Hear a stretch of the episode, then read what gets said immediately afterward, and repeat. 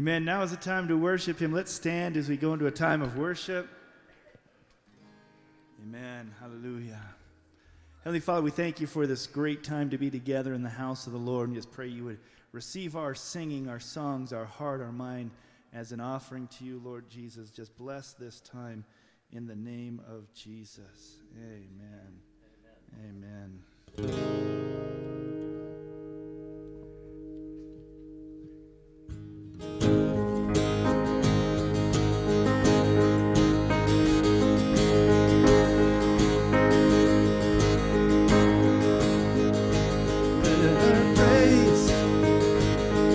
you're welcome. Read our songs, be a sign. We are here for you. We are here for you. Let your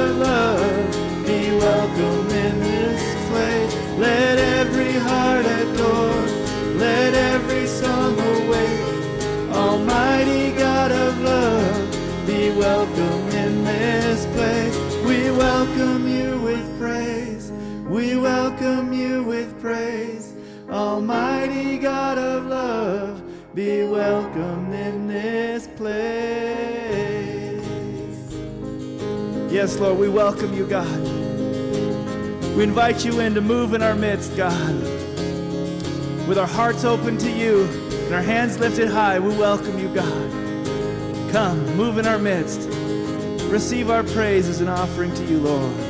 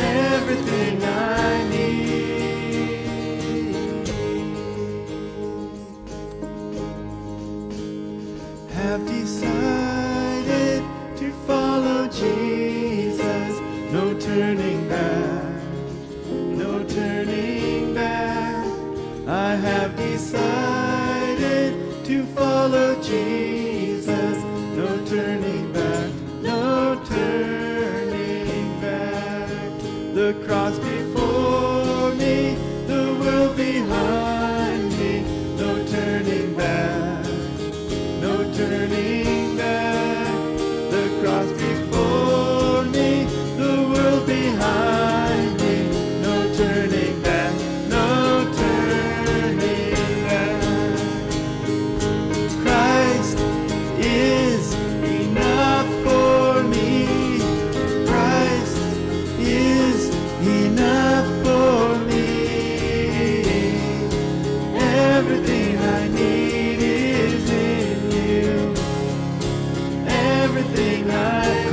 tonight.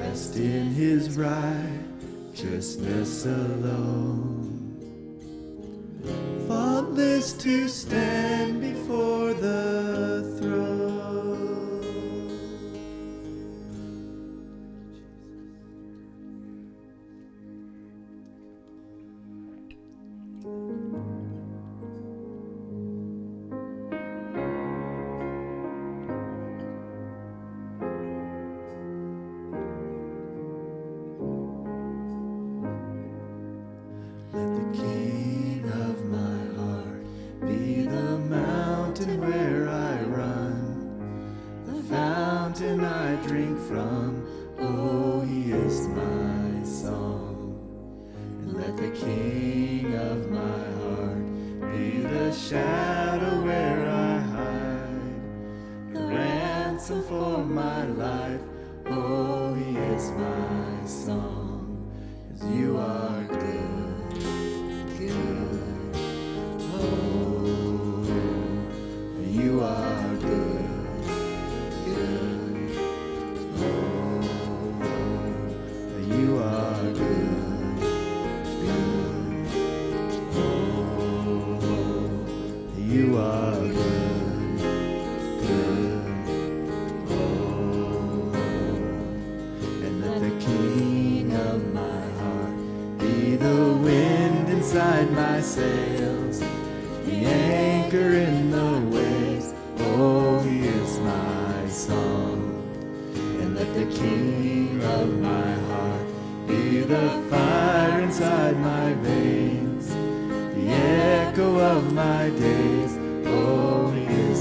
that again.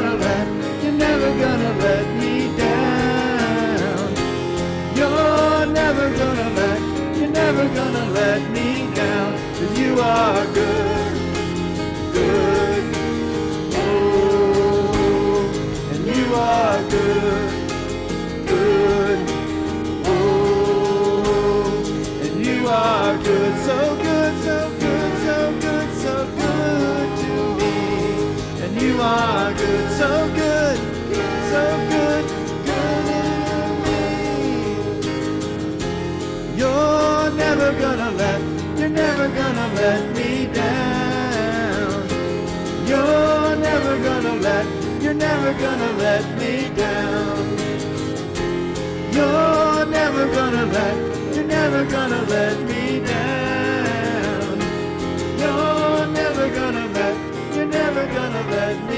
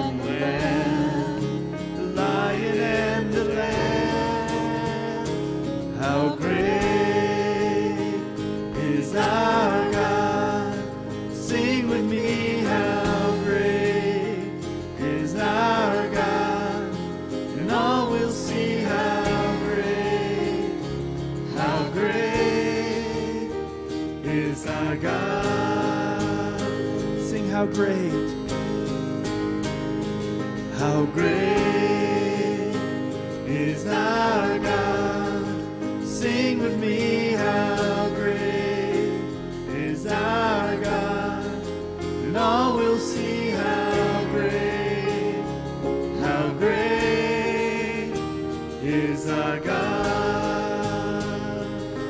He's the name above all names.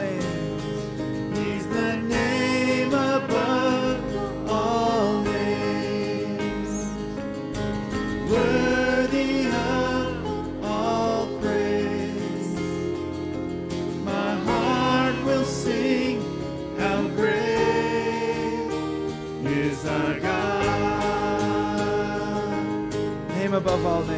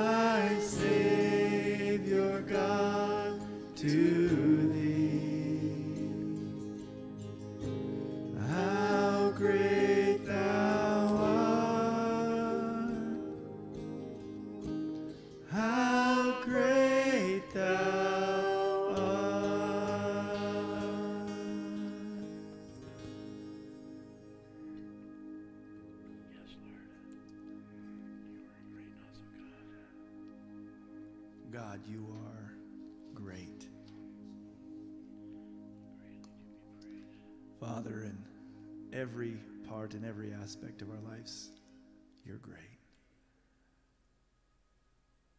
God, and you walk with us through the tough and difficult times. But Lord, we thank you this morning for your goodness.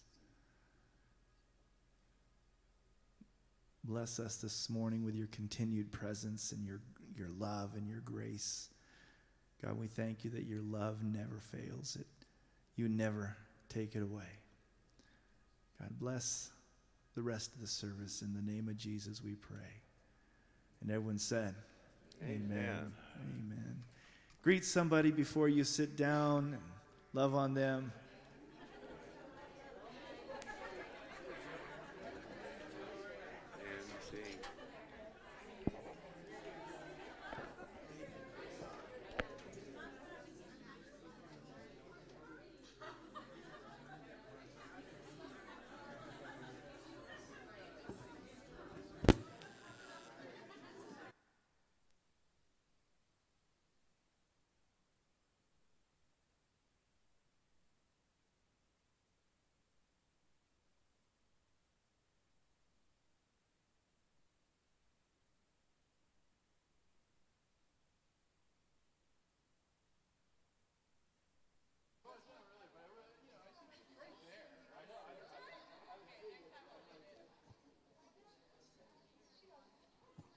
All right.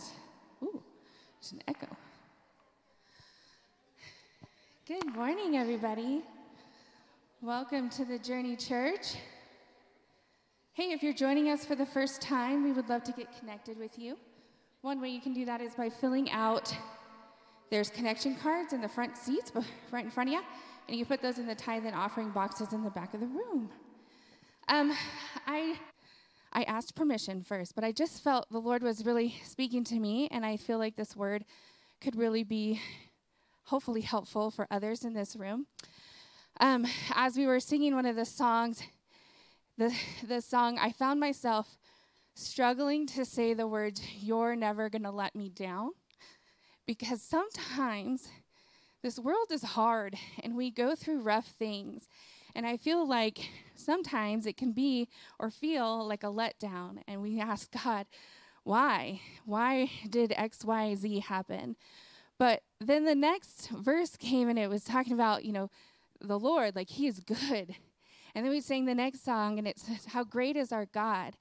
And the Lord reminded me that, hey, in the midst of the troubles and the things that we feel like maybe it's a letdown, if you put your focus on me, those things don't seem like anything in comparison to my goodness and my greatness.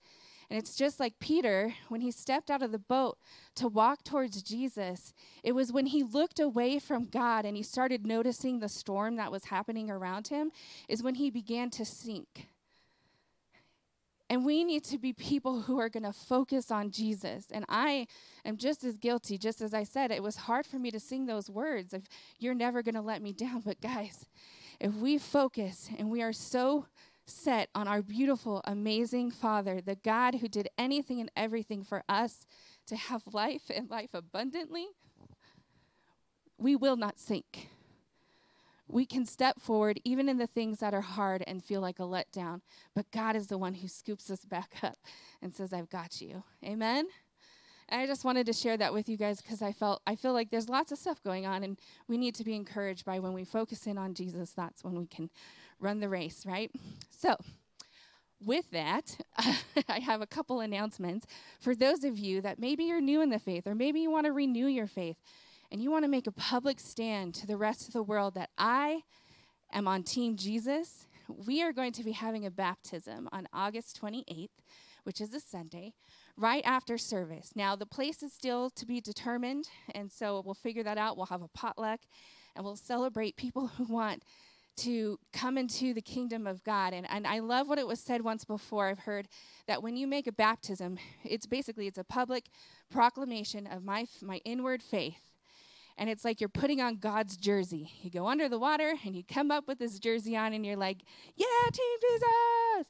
So, if you have not been baptized, or maybe you want to rededicate your life and with through baptism, um, August 28th, please be in prayer. If you have more questions about what baptism is and the representation, please come connect with myself, Pastor Rob, or any of the other leaders here. So, again, Sunday, August 28th, after service, we'll be having a baptism, place to be determined. And then the next announcement is I need help. Uh, in lots of ways, but the main way is we are going to be doing our annual Labor Day yard sale for the youth group. And yeah, woo. um, if uh, if there's many ways that you can help. One is if you'd like to donate stuff to the yard sale which we cannot take anything real early at the moment because we are tight on space. Although, if I have some people that want to come help me organize the sheds, we might get a little bit of extra room in there that we can put stuff in up until that time. So if you're interested in maybe helping to organize the sheds before the yard sale, please let me know. And then we need people that also would be willing to come like the Thursday before the yard sale. That's the big day that we set everything up that night, and then we have the sale on Friday, Saturday, and Sunday morning. And then Sunday morning, we pack everything away, so we need help that day as well.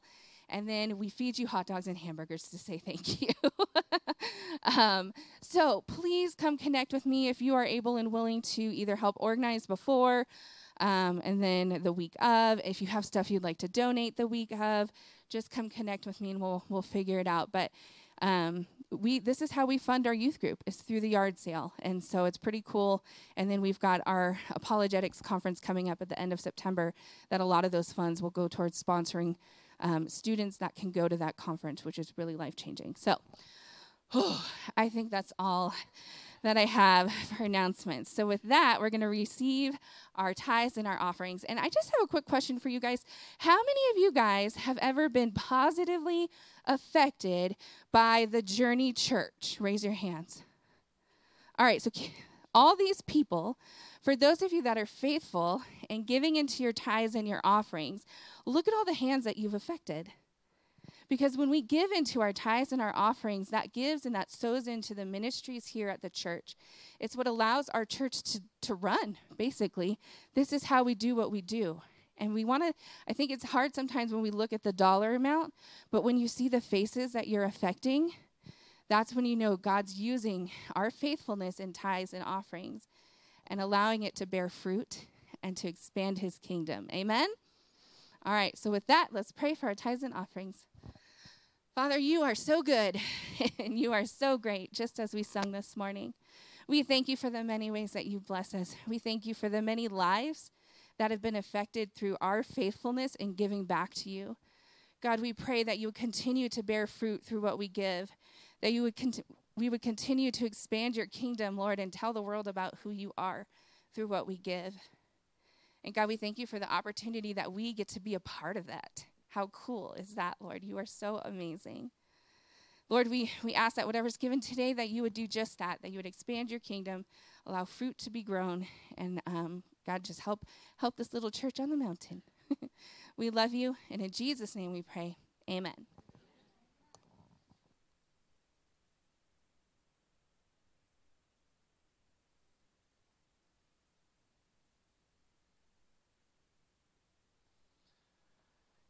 Amen.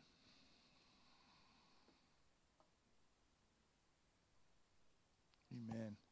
And everyone tuning in online, I realize that I didn't change the online presence, so they're tuning into a, a memorial on Facebook, it said. So, but no, we're, we're excited this morning. Um, we, we have a guest speaker who's come a little distance to be here this morning, um, only about 12,000 miles or so.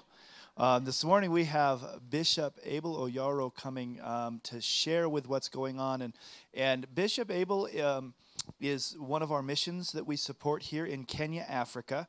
He's coming all the way from Kenya, Africa this morning. Well, not this morning. It took him longer than that.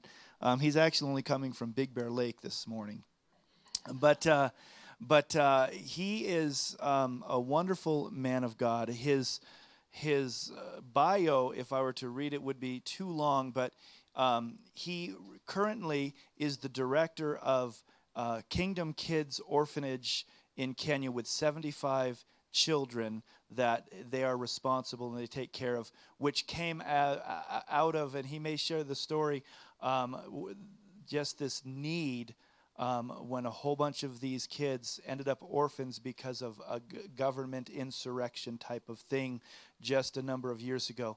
He's also been the head of uh, Bible College, Bible colleges. Um, he's um, the bishop of 12 churches. Um, he oversees 12 churches in Kenya as well. Um, he teaches, he, he ministers faithfully all over. Uh, my wife, uh, Shannon, and Matthew have been on a missions trip to Kenya and got to see the work um, and everything they were doing, and it is uh, it is quite extensive. Um, like I said, with the churches in different areas, uh, the Bible colleges, the orphanage. Um, he re, uh, he's recently uh, also just rec- um, earned his PhD, his doctorate. Was that something recent? Um, after uh, ma- many other degrees and, studies. So we're going to welcome Bishop Abel. He's going to share a little bit about the ministry um, and what he's uh, doing in, uh, in, in, in Kenya. He's also going to be bringing the Word of God this morning. And one of the things I, I didn't say at the beginning is, is uh, above all those things before that, um, he is my friend. And uh, as we say, he is my Rafiki. And um, I love this man dearly. And so let's welcome Bishop Abel Oyaro to the pulpit.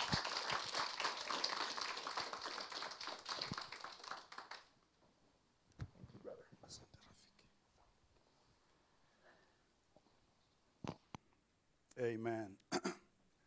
uh, when praise and worship was uh, up here, they sang a song, and uh, I failed to jump up and sing it in Swahili because uh, is this song they said, uh, "Then sings my soul, we sing that in Swahili. Maybe, maybe I may want to teach you some Swahili and see if you are going to get it. But I'm blessed to be here this morning. I'm so humbled to be here. And uh, this has been a great time to Big Bear. I've met many friends. I remember the first time I came up to the mountain, I was living with uh, Victor and Elise House, wonderful people. I was blessed to be there having a room like a king. That was wonderful. Then from there, I moved to uh, Mickey and Hall, uh, Mickey Hall. That was wonderful too. And the funny thing about Mickey, Mickey is a great guy.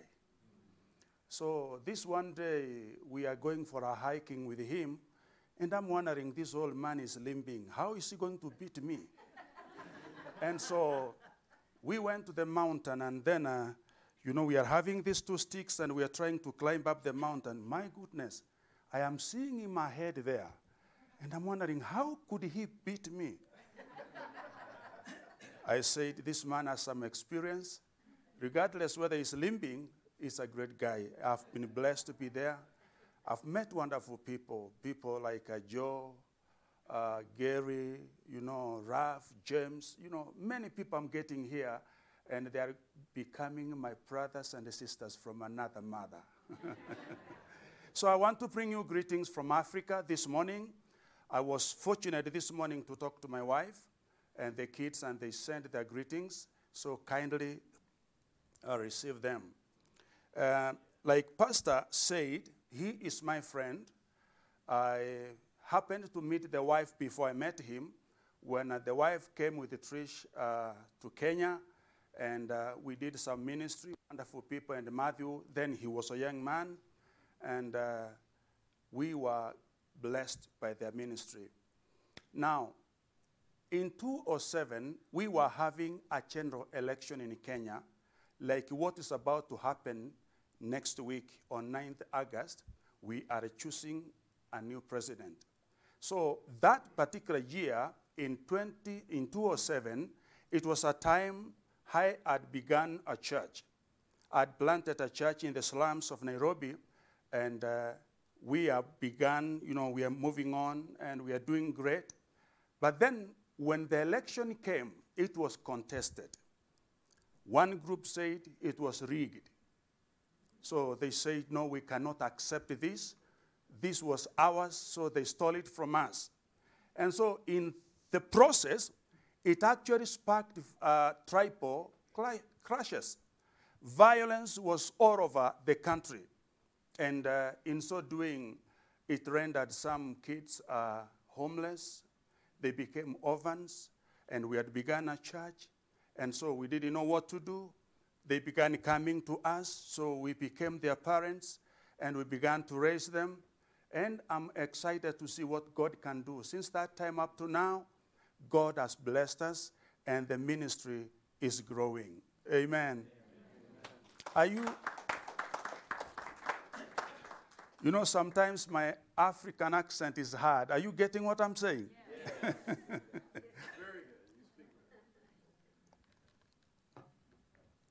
you see, we were colonized by the, the Britons, you know. And so sometimes we speak differently, like you speak. And we drive on the wrong side of the road as you do. and so the ministry grew. The church is growing. The Lord is blessing us. But as the ministry keeps on growing, the needs also keep on expanding. Like right now, the present place where the orphanage is is so small. The government requires us to have a, like a five acre land where the kids can play holistically so that they can be running uh, up and down and having fun time.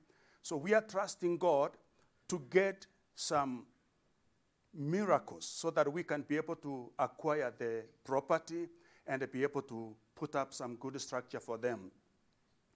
And uh, the church, equally, where I am pastoring currently, we have also a challenge. Thank God, I mean, uh, I'm coming to a nice church having nice carpets.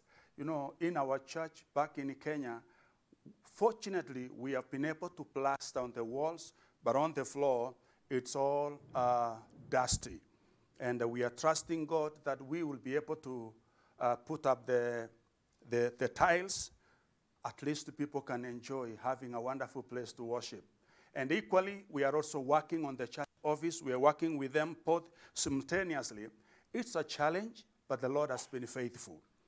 What has happened that really shocks me when COVID 19 came, some of our members, I may not know much about America, but some of our members took it as a good excuse. They never came back to church. Some of them are out and they are saying, you know, we don't want to be closer to people. But the point is this COVID is here to stay. So we have to find a way on how to live. Our life has to continue. We cannot every time be fearful of what is going to happen. We have to trust the God we serve.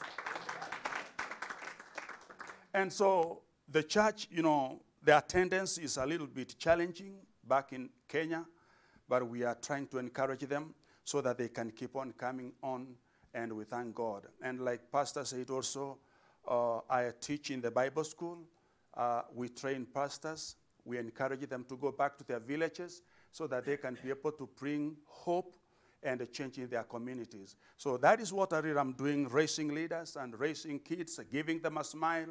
And besides, I have my own family. I'm a family man. I have a big family. But biologically, I have three. And uh, the oldest is uh, 31, and the youngest is uh, uh, 13 years old. So they are in that range. The second born is turning 30 this August. She's actually here in Delaware doing her master's in, uh, uh, in medical health. And then my other third born, she's in, I mean, he is in Kenya. He's in, his- in his last year in the university. But then we adopted a little girl. She's so cute. She's 13 years old, very cute. And uh, she's a total orphan. You know, as we were moving around the villages preaching, we found her and she got attached to us. And then I spoke to my wife. We wanted, uh, we wanted to have a baby, but uh, time couldn't allow. So we decided we can take this. And she has become an adorable kid in the family. My kids have embraced her. So she is part of the family. I used to say I'm a father of three. I need to learn to say I'm a father of four. So I am a proud father of four kids. Amen. And so we are blessed. We thank God. Challenges are there. But one thing I want to leave with you is pray for Kenya. We are where we were in 2007. I've been watching on online the campaigns that are going on in Kenya. There are two groups of people that are very close competing. But the only problem, I don't know what happens with the campaigns, instead of them giving us what they are going to do for the country, they have decided now to call each other names. You know, trying to show the other party is bad, this is the best party. So those are the issues that are going on. But on 9th August, Kenya is going to decide who is going to be the next president for the next five years. So pray that again we will not go back to where we were in 2007. We want the peace of God. We want a peaceful country. We want a place where we can walk freely and serve God without any fear. Amen. And so pray for us. I love you people. I am excited to be here. My skin may be dark, but my heart is so clean. yeah.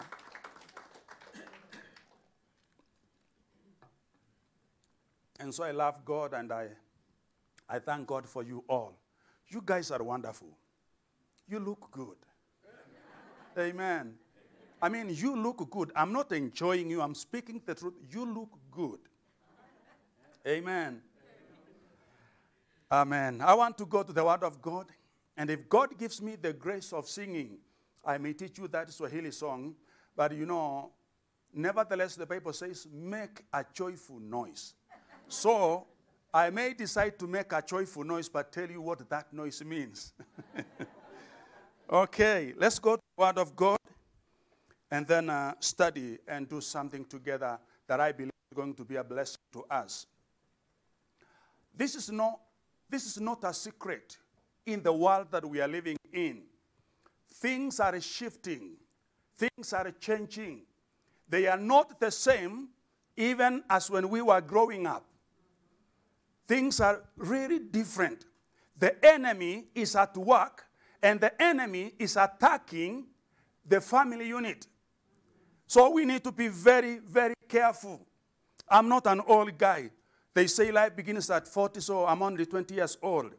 But at that age, I find there's a lot of things that are going on. I know maybe some of you have missed what I said, but that is exactly what I said. I said life begins at 40. If that is the truth, then I'm only 20 years old.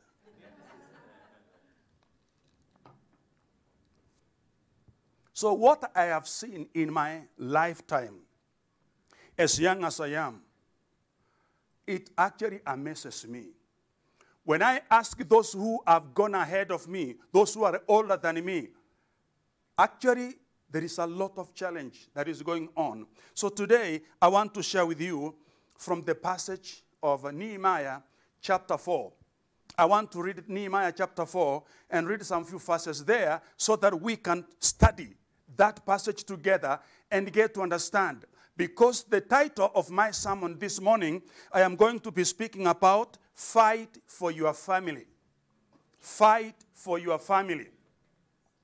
Because the enemy is fighting our families, equally, we need to stand up and do something for the family unit that God gave us. God has entrusted us with a family, and that family is so dear to God.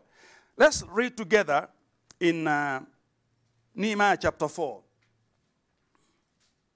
The Bible says, But it came, I'm reading from verses 1. But it came to pass that when Sanballat heard that we builded the wall, he was wroth and took great indignation and mocked the Jews. And they spake be, before his brethren and the army of Samaria and said, What do these people use? Will they fortify themselves? Will they sacrifice? Will they make an end in a day? Will they revive the stones out of the heaps of the rubbish which are burnt? Now Tobiah the Ammonite was by him, and they said, Even that which they build, if a fox go up, he shall even break down their stone wall. Hear, O our God, for we are despised, and turn their reproach unto their own head, and give them for a prey in the land of captivity. And cover not their iniquity, and let not their sin be blotted out from before thee. For they have provoked thee to anger before the builders.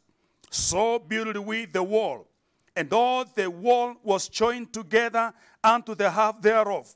For the people had a mind to work. If you have your Bible, I want you to underline the phrase, for the people had a mind to work. Verse 7.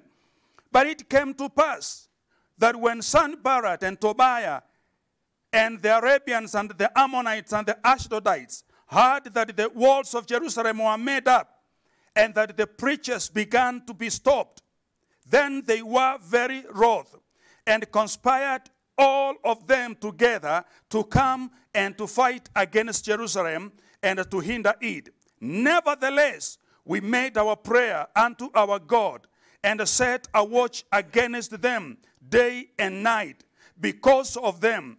And Judah said, The strength of the bearers of burdens is decayed, and there is much rubbish, so that we are not able to build the wall. And our adversary said, They shall not know, neither see, till we come in the midst among them, and slay them, and cause the work to cease. And it came to pass that when the Jews which dwelt by them came, they said unto us ten times, From all places whence ye shall return unto us, they will be upon you. Verses 13 and verses 14 is my key verses this morning. Therefore set I in the lower places behind the wall, and on the higher places. I even set the people after their families with their swords, their spears, and their bows. And I looked and rose up and said unto the nobles, and to the rulers, and to the rest of the people, Be not ye afraid of them. Remember the Lord, which is great and terrible, and fight for your brethren, your sons, and your daughters, your wives, and your houses.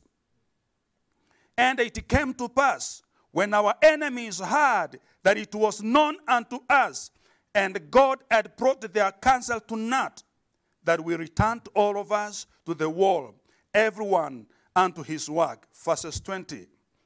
In what place therefore ye hear the sound of the trumpet, resort thither unto us.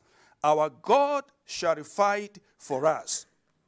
Now, I have read these verses so that I can uh, build my case that I want to share with you. You know, I said earlier when I was beginning, things are not the same. The world is not the same. Things are shifting around us.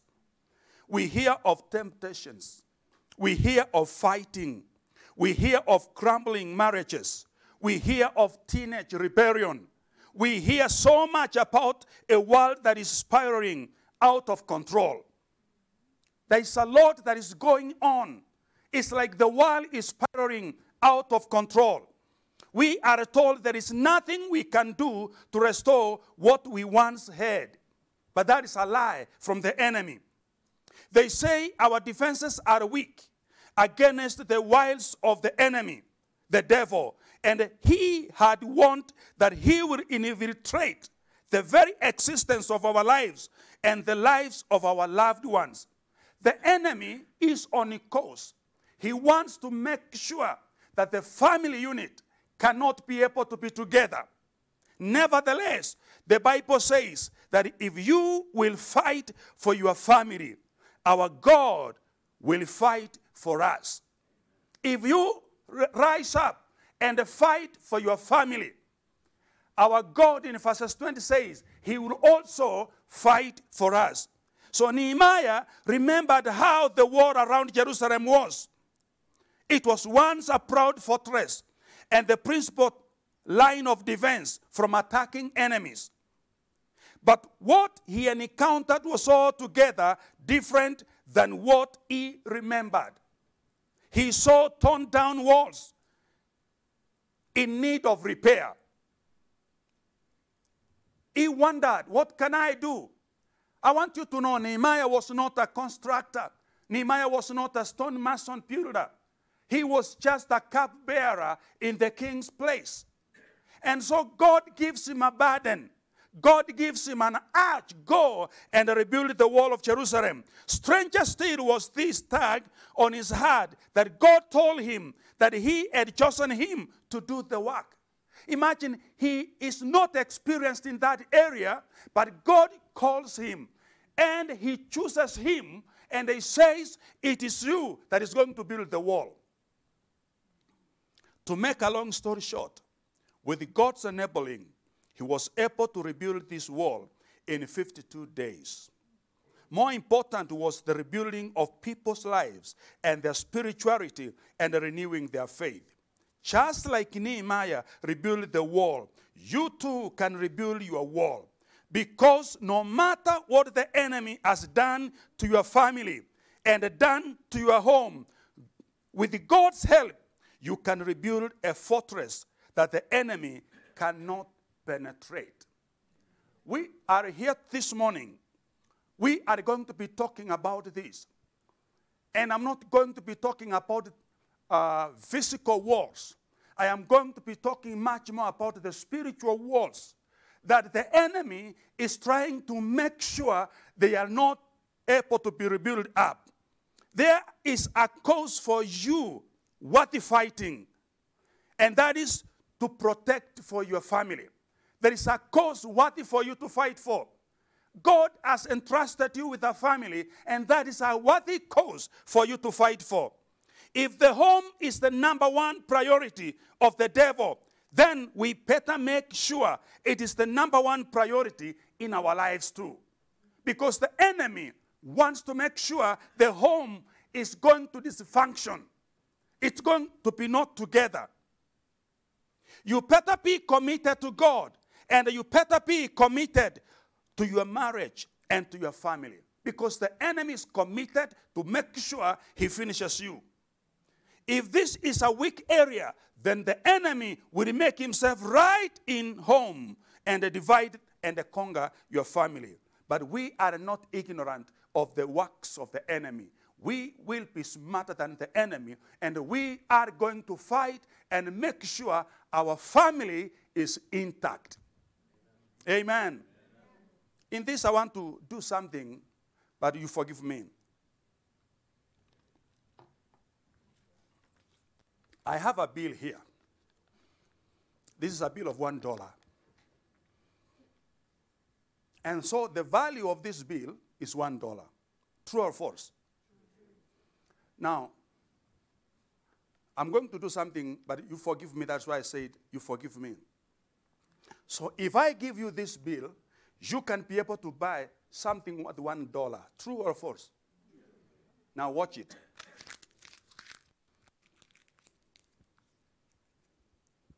What's the value of this? Are you sure? If I give you this money, can you be able to buy something worth a dollar? Okay, I want you to watch again. I'm not finished with it.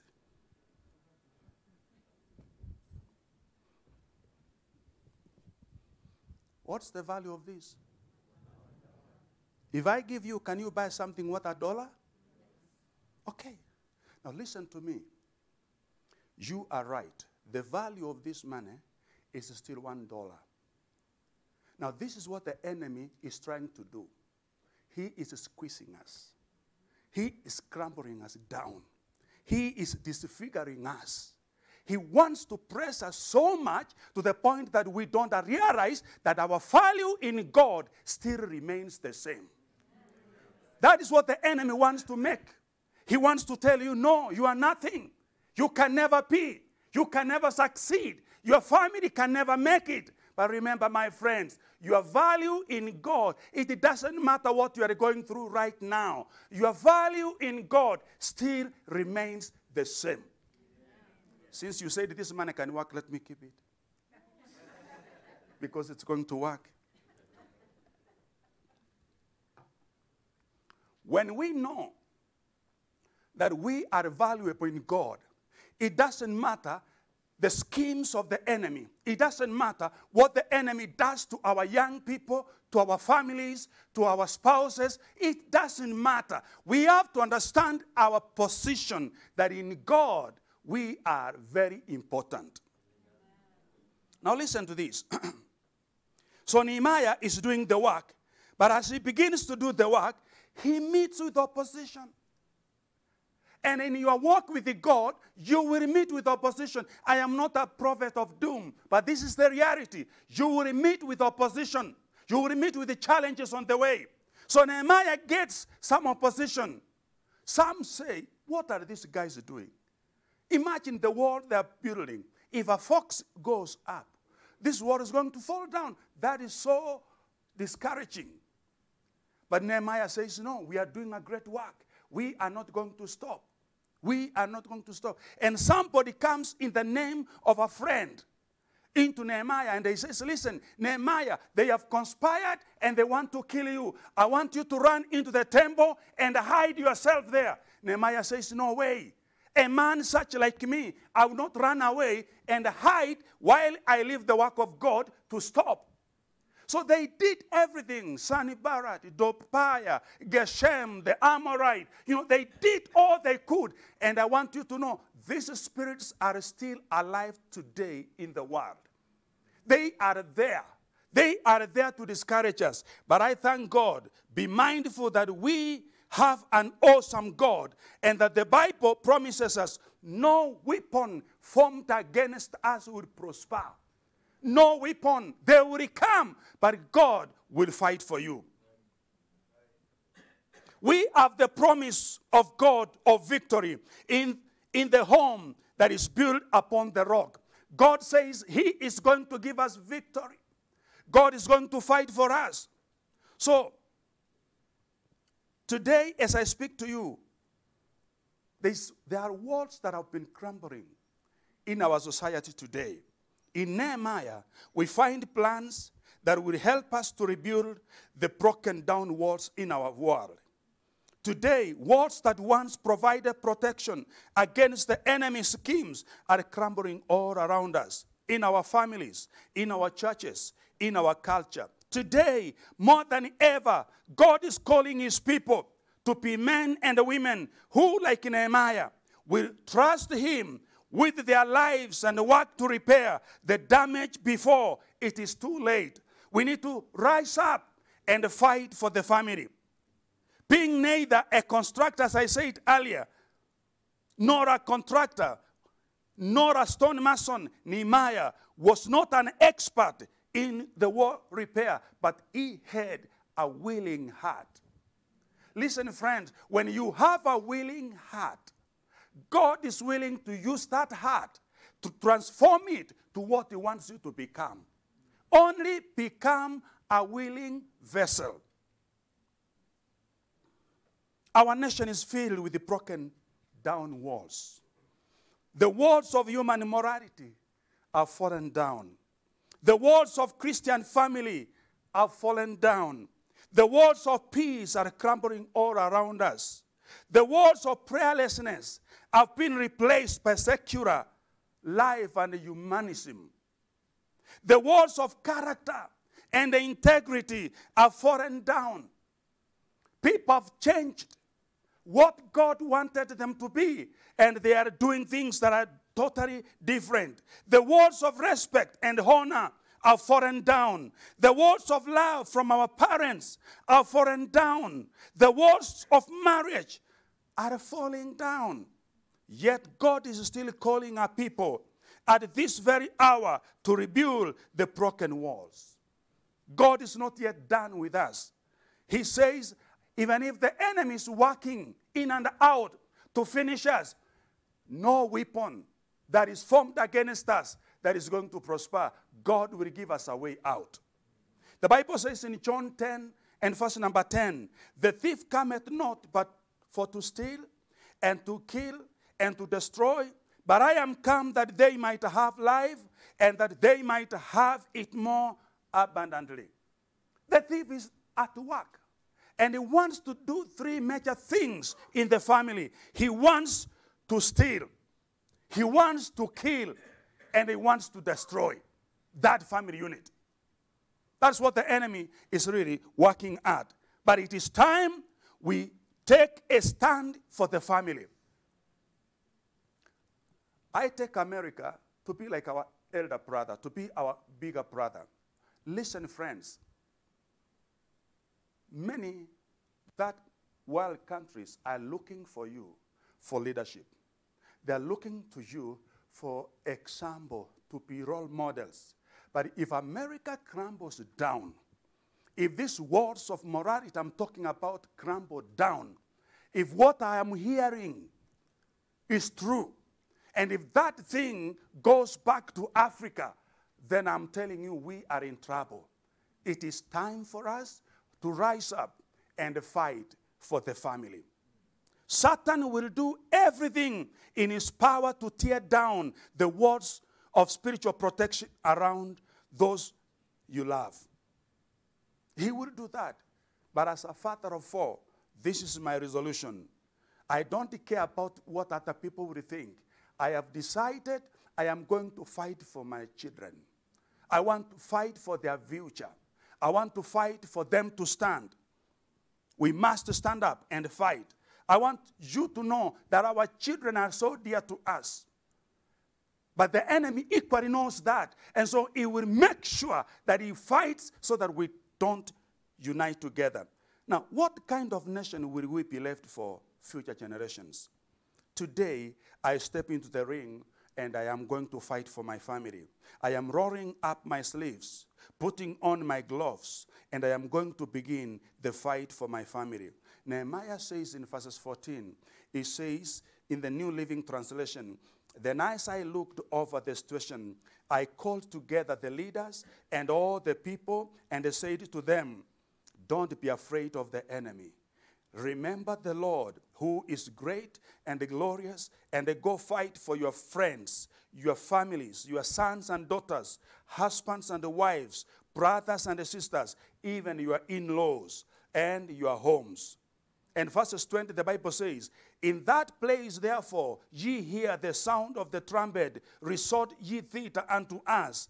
Our God shall fight for us. So I want to say to you, friends, today, we are going to fight. The God that blessed us and saved us and gave us a family, He knew that that family is very special to Him. So we have to fight. Have you looked around over the situation in America today? The few, one month and so days I've been here, there's a lot I've had. There's a lot I've had. Half of all marriages end in divorce, even among the born again believers. That is a pandemic. That is tragic. Drug use in middle school students is on the rise. The average age of sexual activity is 11 to 12 years. There is trouble in the family.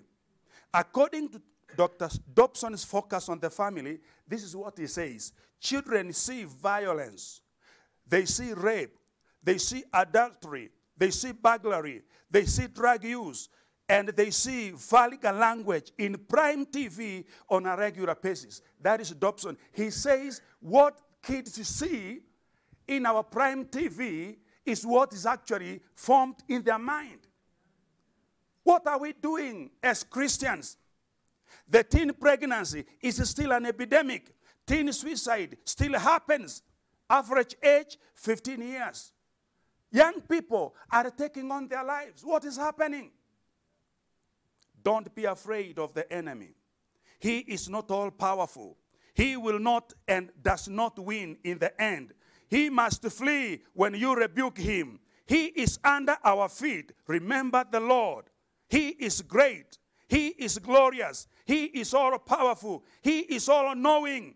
Go out and fight for your family. The Lord will give you the victory. The Lord will stand with you. If you won't stand and fight for what you believe, you will fall for anything. What do you believe in? That is what that matters. And if you don't rise up and fight for what you believe in, then you are going to fall in for anything. That is why in Ephesians chapter 6 and verses 12, in the New Living Translation, the Bible says, We are not fighting against people made of flesh and blood, but against the devil, uh, the evil rulers and authorities of the unseen world, against those mighty powers of darkness who rule this world, and against wicked spirits in the heavenly realms. We are not fighting against each other. We have to put it so clear. We are fighting against the spirits that are trying to make sure our families are going to dysfunction. How do we fight for our family? One, we must become guardians for our families. You must become a guardian for your family. Who is a guardian? A guardian is one who protects, one who guards over and against. Guard your children, guard your spouse, guard your relatives, guard your loved ones. Be a shield unto them. God is counting on you. Don't say they are of age. They can make up their mind. No. Sometimes you may think they are of age, but the enemy has stolen them. So you better be able to bring in the voice of reason, make some sense to them, pray for them. The Bible says in 1 Timothy 5 8, anyone who neglects to care for family members, he has denied the Christian faith and he is worse than an unbeliever. What do I guard them against? If I am going to guard them, what do I guard them against? Millions of filthy porn sites on the internet. The internet is killing us. But I pray to you today, this morning, when they Google, may they not find what they are Googling. because they Google every time. Internet has stolen the mind of many people. But I stand and challenge you today that when they try to Google what they are looking for, may they find a different thing that can become a blessing to them. The ungodly fashion of the secular world. There's a lot of ungodly fashions around. We need to guard them. Listen to this, friends. Boys should look like boys, and little girls should look like, act like, talk like, and dress like little girls. You cannot tell me that I am what I think I am. If I try to say I am a woman, there's something wrong with me. I am a man because that is how I was created.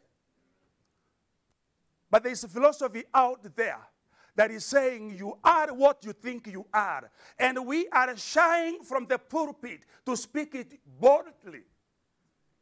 If you believe the Bible, you are a fearfully and wonderfully made. God knows your sex. He knows who you are. If you are a man, you are a man. If you are a woman, you are a woman. You can never change. Maybe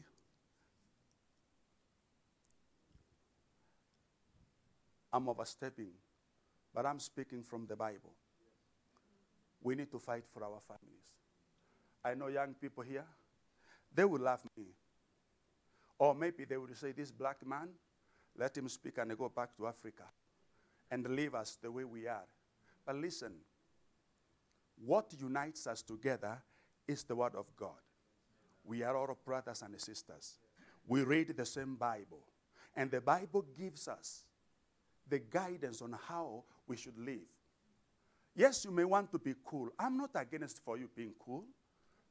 There are very many ways in the Bible that you can be cool and wonderful. There are some extremes you have to avoid and yet be cool. You cannot do other things that actually question your faith and they question what you believe and yet you say, I am cool. No. You can still be cool in Jesus Christ. You can. I have that confidence that you can. So, number two, we must stand as defenders for the family. We must stand as defenders for the family. A defender is a supporter, an advocate, or fan of. I defend the traditional family values of the Word of God. God, listen to this, friends. God created Adam and Eve, not Adam and Steve, or Eve and Edna for one another. If I believe the Bible, that is what the Bible says. Adam and Eve were created, not Adam and Steve. So, what is happening here when you find the same people want to legalize what God says is an abomination? We need to fight for the family. At least somebody needs to rise up and speak the voice of God in the society. If they accept him, well, they will change. If they refuse him, then you will have said what you know how to say. Fight for the family. Amen. Amen. Be a supporter. Me, that is what I'm supporting. If I, if, if I find my son bringing another young man as the uh, the girlfriend, I'll tell him, son, you must be wrong. There's something not right with you. If I find my daughter bringing another girl and saying, This is my, uh, my friend that I want to marry, I will have to fight. I will tell them, Listen, this is not possible. I will not say they are of age, let them decide. I will do within my powers and ask God to help me guide them. I will not condemn them because I know maybe the enemy's influence has gotten them. I will keep on praying for them and advising them and making sure that the same sexes will not be married in my home. Amen. What do you think is the uh, marriage definition biblically? I defend that marriage I stand upon as an advocate and supporter and a fan of traditional home. America and in Kenya, we are in trouble. God says all immorality is an abomination. The enemy is hauling things at the church at a record astonishing pace.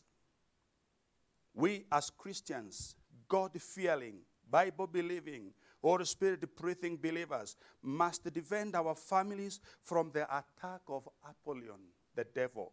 We need to stand and fight for the family. The men and the women of old, they fought for their families. I believe it is time we do the same and defend our home. Moses fought and delivered, delivered his family from bondage. Noah protected his family from the flood. Joseph provided for his family during the time of famine. David killed giants, preserving his brothers' lives. Esther's one night with the king saved an entire nation. Abraham fought to flee Lot, his nephew, from captivity. Ruth fought to, to provide for her mother in law.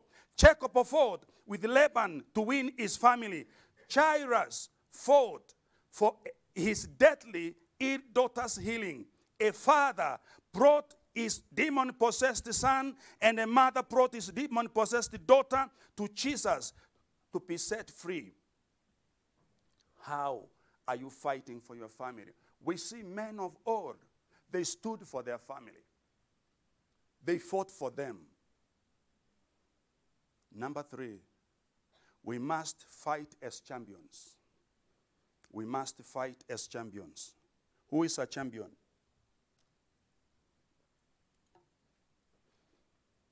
A champion is a role model. A champion is an example. The best of their experience. When I look in this house, I see more experiences here. I walked into the house here. I was greeted with joy and the rest of the people there. And there was a mother, I will not say how old she said she is. I saw great wisdom, great grace. Champions have great grace. Champions are role models. Become a role model. Become an example. The Bible says in 1 Corinthians chapter 9 and verse 26, I therefore so run, not uncertainly. So fight I, not as one that repeated the air. New Living Translation says, I am not like a boxer missing his punches. I am not shadowing boxing. Champions know how to aim at it and hit their target. Fight. Because if we fight, God has promised we are going to win. Champions, champions don't back down. Become a role model and an example. We must fight against the blessing blockers the devil places in our family's path. There are blessings that are specifically ordained for your family, but the enemy has blocked them. You need to fight until God releases them so that the blessings can be yours. Fight for your family. Rally the family troops to battle together. You and your family can possess all things that Christ died for you to have. The devil is a liar.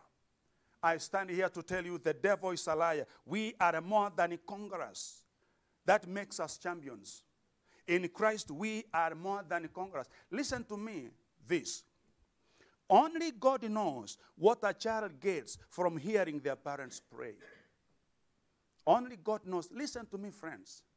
You may think it's an easy thing, but you are forming their values.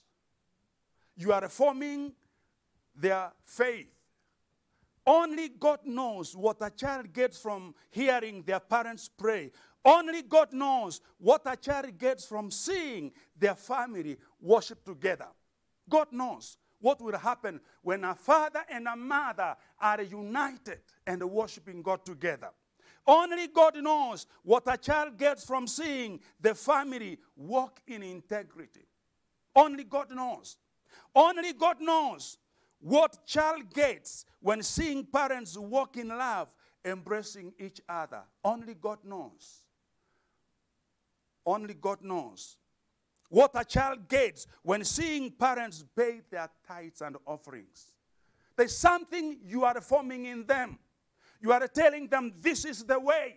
You are telling them we value this faith. And whenever they will go outside, in some way, the Bible says in Proverbs 22, verse 6, train up a child in the way they should go. When they will grow old, they will not depart from that. In some way, they will come back and say, No, this was not in our family. So form the family now. It's not too late. You can still be able to salvage what is there. Only God knows. Be an example. Fathers, I want to encourage you. You are to be the priestess of the home. You are supposed to bring the presence of God in that home. Don't become a lion, become a priest. Love them, embrace your kids. The Bible says in Deuteronomy 4:19, I mean Deuteronomy 4 verses 9, teach what you have seen and the heart to your children and your grandchildren. I want my children to avoid the pitfalls and the storms I have gone through. May all who come behind us find us faithful. A role model. What do I believe in? Let them know what I believe in. Like, you know, my kids are funny. They are like any other young people. At the age of that one, those are grown up people. So when they come from where they are staying, they want to bring what they, they, they have learned there. So we have devotions every day. And so I would hear my elders say, I want to go to bed. So do what you, you should always do. And I'm asking him, What do I always do? You guys, you read the Bible and you pray. You don't want us to go to bed before we do that. And so we don't want to break that. Oh, so you know what we do every time. So today, are you going to lead us and uh, uh, open up for us? No, no, no, no. You are the Father. Read. So anyway, I read, we pray, and then they go to bed. So they know when they come home, there are values they can never change. We pray together. We have fun times together as a family. And when they go to sleep, I say, God bless you. Become a high priest. Speak to them. Because only God knows what that can do into these young people. Outside, they will get more knowledge, more information. But let the information you give them be so valid that they embrace that knowledge other than any other that they value that knowledge. They will remember dad and mom, they will not do this way. I mean, that is how you need to be a role model. Fight for your family. We fight for our families by standing firm. You know, kids can push, they can push, they can press, but be firm and loving. Be firm and loving. We fight by walking in faith. Don't be a double minded parent. Be a single minded parent. Because if you do things this way and then you do them this way, the kids are smart. They know. Be firm and loving and walk by what you say you are. We fight by persevering in prayer. Let them see you praying. I mean, train them to pray. Lay hands on them. It's not bad to go to hospital, but try to pray for them. Teach them. We fight when we stay in the business of God. Stay there and stay in their lives. Put an influence in their lives. If correction is in order, stand up and make that correction. You know, correct them. You know, you are the father. Fight with love.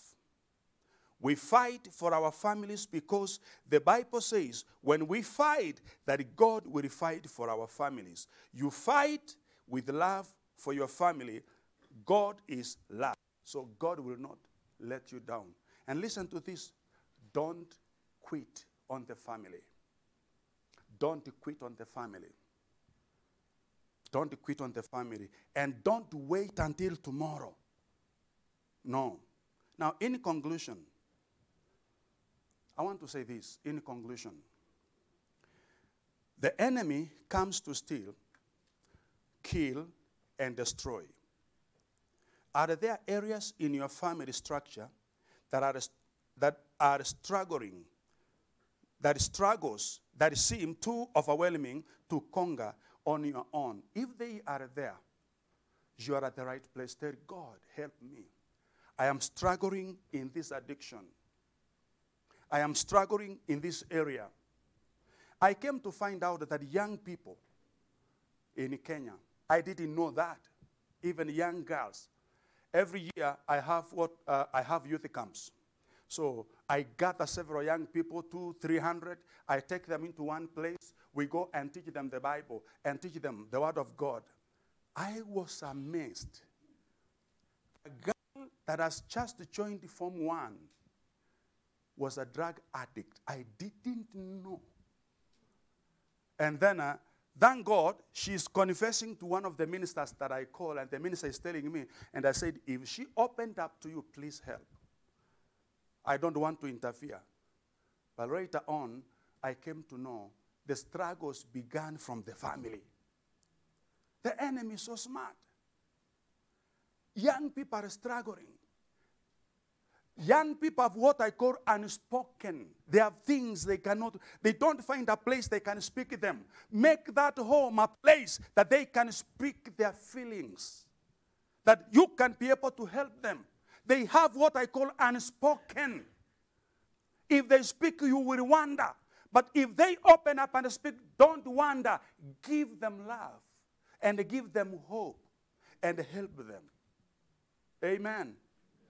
And then, number two, as I conclude, everyone is busy with the daily commitments. Where do you see your priorities today? Do they need to change? Do they put God and family first? Or it is work, work, work, work? Where is the family? Where is the family? Give it the priority. Let your family be number one. What habits have you instilled into your family home to foster God's guidance and leading of a spiritual home and lifestyle? I like what Joshua said one time. He is speaking to the Israelites. He is telling them, I am tired. I'm only trying to paraphrase it. I am tired with this kind of lifestyle you are saying. And he says in Joshua chapter 24 and verses 15 and 16, he says this And if it seem evil unto you to serve the Lord, choose you this day whom ye will serve, whether the gods which your fathers served that were on the other side of the flood, or the gods of the Amorites, in whose land ye dwell. But as for me and my house, we will serve the Lord. But I like what they responded to these people. And the people answered and said, God forbid that we should forsake the Lord to serve other gods. As for me, make it clear. Grandparents that are here, still you have a voice to your grandchildren. Don't say, oh, son or daughter, I raised you. Now it is your time to raise your family. No. If you are still alive, you can still pump some sense, some direction in your grandchildren. In fact, your grandchildren may be, may be more loving to you than with their parents. Because sometimes parents are harsh. They want you to stop it. But the grandparents are smarter because they are champions. They know how to bring them closer and they know how to talk to them. They would prefer to go to grandma or to grandpa than going to the father, to the parent. So speak to them, encourage them. Amen. Amen. That is what Nehemiah is saying. Fight for your families. America and Kenya are facing challenges with the family.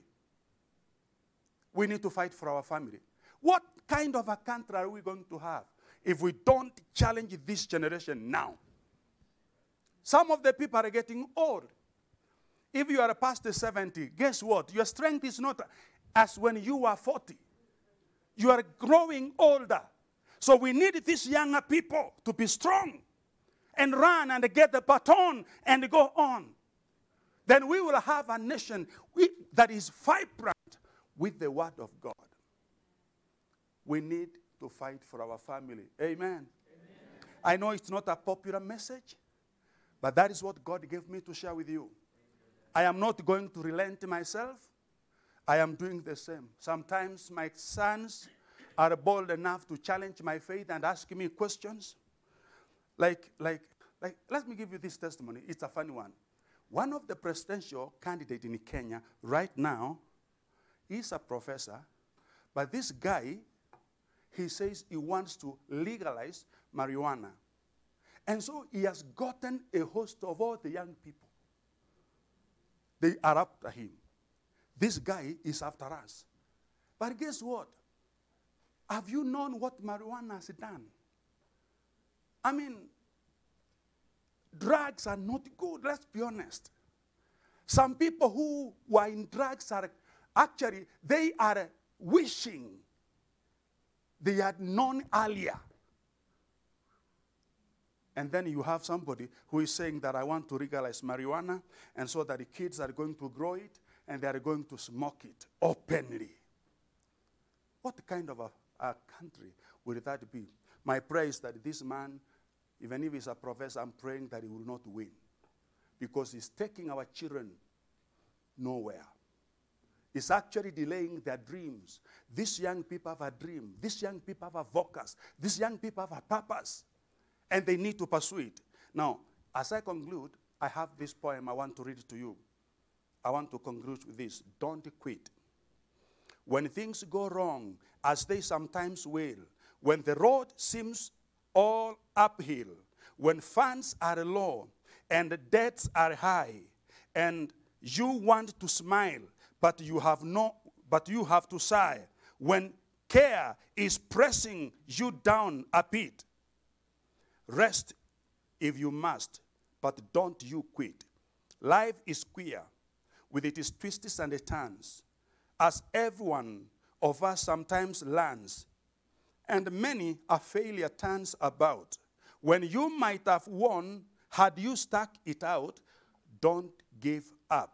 Although the pace seems slow, you may succeed with another blow. Success is failure turned inside out, the silver tint of the clouds of doubt. You never can tell how close you are if it may be near when it seems to be so far. So stick to the fight. When you are hardest hit, when things seem worst, you must not quit. Don't quit on life. Don't quit. Amen. I came to encourage you that the family can enjoy and can live to the purposes of God. Amen. I want to teach you the Swahili song as I close. Are you ready? Let's sing it first in, in English. Then I can be able to teach you in Swahili. Who can lead us in English?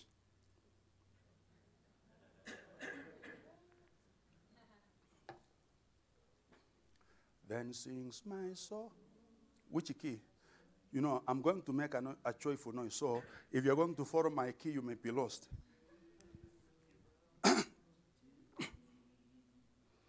How great thou,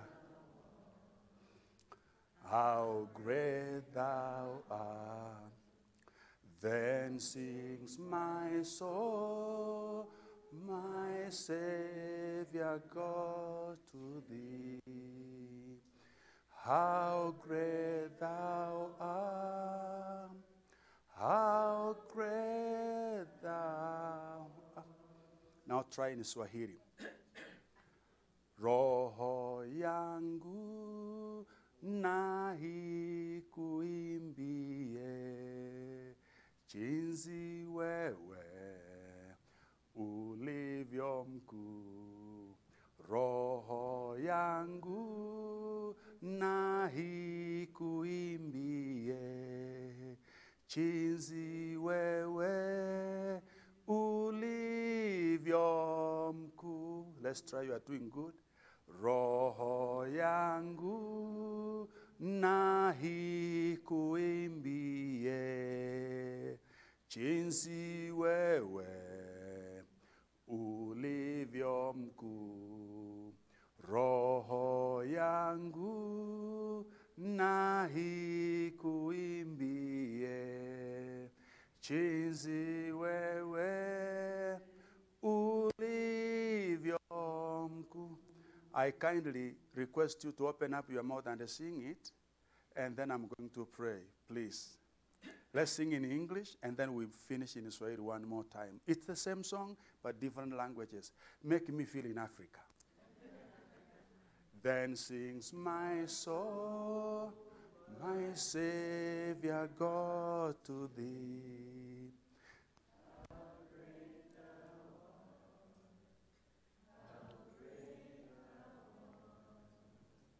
Then sings my soul, my Savior God to thee.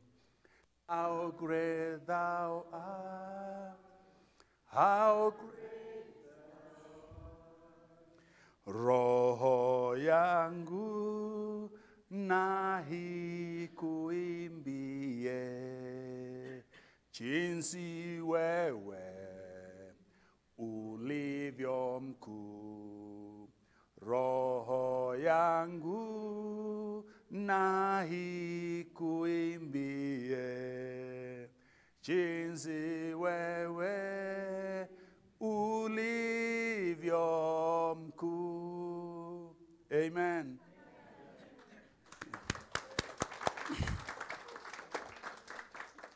As I go to sit and I call Pastor to conclude, uh, I forgot there's a, a prayer request that he came uh, while I'm here in America.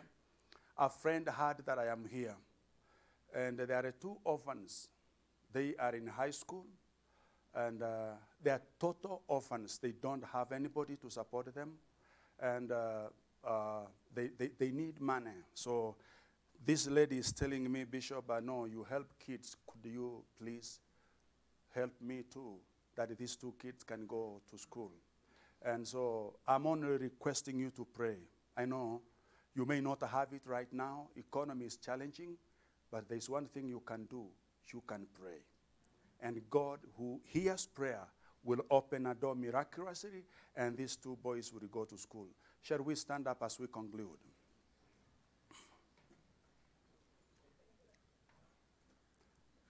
Our families are so dear, and I want you to know that you are so dear, and so fight for your family. Father, in Jesus' name, I want to thank you this morning. I want to bless you, Father. You are faithful. You love us so much to the point that you tell us your purposes and how much you value us. Lord, I pray for this dear congregation. Give them understanding and wisdom about family. And Lord, let us embrace you in every step of our life. Father, I pray that we will stand up as a mighty army and fight for what the enemy has done in- into our families, that we will be conquerors, that we will be winners, that we will be champions. Father, we thank you and we bless you. In Jesus' name I pray, and everybody say, Amen. Brother, welcome.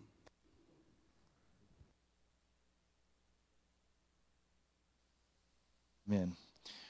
We're going to receive an offering, and so the gentlemen are going to get ready to, to do that. You can give online um, anytime. You can do it in text. There's a on the website. If you go to the giving, um, and one of the options to give is missions in Kenya. Um, we we want to get behind what's happening in uh, Kenya with Bishop Abel, and and uh, you know so thankful for the word. We need to hear that um, that uh, the family is still, we believe that the family is still the, the bedrock of this nation, and we need um, strong families. Don't get sucked into the cultural m- movements. Just because the government legalizes things doesn't mean that we should partake in it. You know, in some countries, it is legal to beat people who are homosexual or who are kissing in public. The it's it's legal to to uh, beat people like that. Just because the government says that it's legal doesn't make it right. Doesn't make it what we should partake in. Okay, we we need to live according to what the Word of God says always. When, and uh, so the family, um, we just need to keep pressing into the Lord. So it was a good message. Um, we need to hear that. The world needs to hear that. Um, as we give, there's a lot of um, need, but I hope your heart was was uh, connected here with the ministry that's happening there. Um, we, we're going to be helping um, the ministry move on and on. In fact, one of the things I'm asking is if you have a connection to a foundation um, that has a heart for kids, um, let's try to connect Bishop Abel with organizations like that because the need to take care of 75 current orphans is much greater than we can do.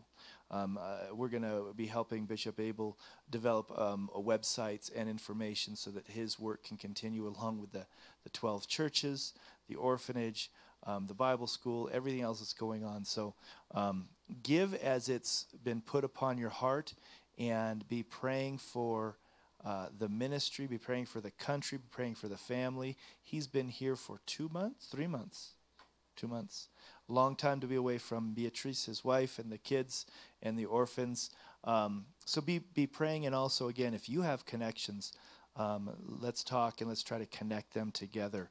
Um, there is uh, there are organizations that could really be a blessing to what Bishop Abel is doing. But we're going to close in prayer, and and uh, after we receive this offering, and uh, you can make the checks directly to the Journey Church, um, and then we will get all of the funds to them, and that's why through through the church website you can give directly into that, and it, we will get that all to him, um, and you can give monthly if you want through us and we will get that to the ministry in Kenya. And let's pray, and maybe we could uh, get a little missions trip together and go see what's happening. Who'd like to go to Kenya? Anyone? We got a few people. Wouldn't that be awesome? Um, so we, I think we're going to do that. And um, Bishop Abel, are you available Wednesday? This Wednesday? Okay, we're going to steal you for our life group. And so, um, but we will we will meet here this week at my life group and have Bishop Abel come and share some more and be together. So, if you want to come, you can be part of that uh, this Wednesday, and uh, we'll it'll be informal, but we'll do it here so we get a little bit extra room.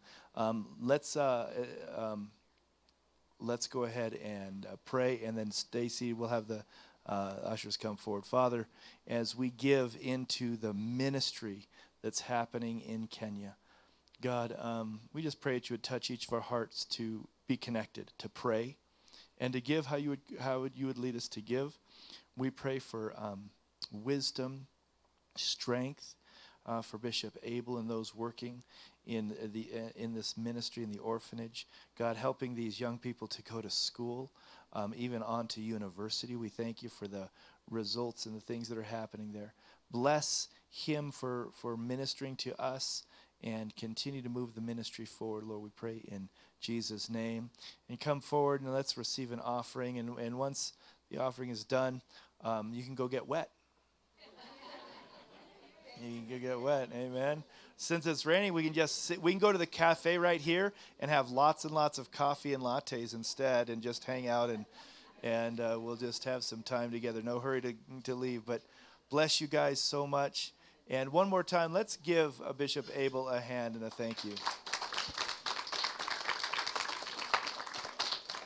And I'm going to teach you. Did anyone, did anyone else think this is a really good time for Google when we were singing the song? I did. I, I looked it up and I was singing with him because I, I read it. So Google can be a wonderful thing. And so I was able to sing. But we'll, we'll, we'll, we'll teach you. Uh, thank you very much Asante sana. Asante sana. That's how you say thank you very much in Swahili. Asante sana. So you can tell him that as you go. And some of you going, that sounds really familiar. And that's because it's in The Lion King. Asante sana, sliced banana. Okay, so yes, that is thank you very much. And that is a Swahili song that they say. There's a couple of those in those um, anyways, so Asante, Asante Sana Rafiki, Pastor. Um, blessings to everyone and have a great, and you make sure you talk to him. He's, he's here for a while. He's not going anywhere. It's too wet.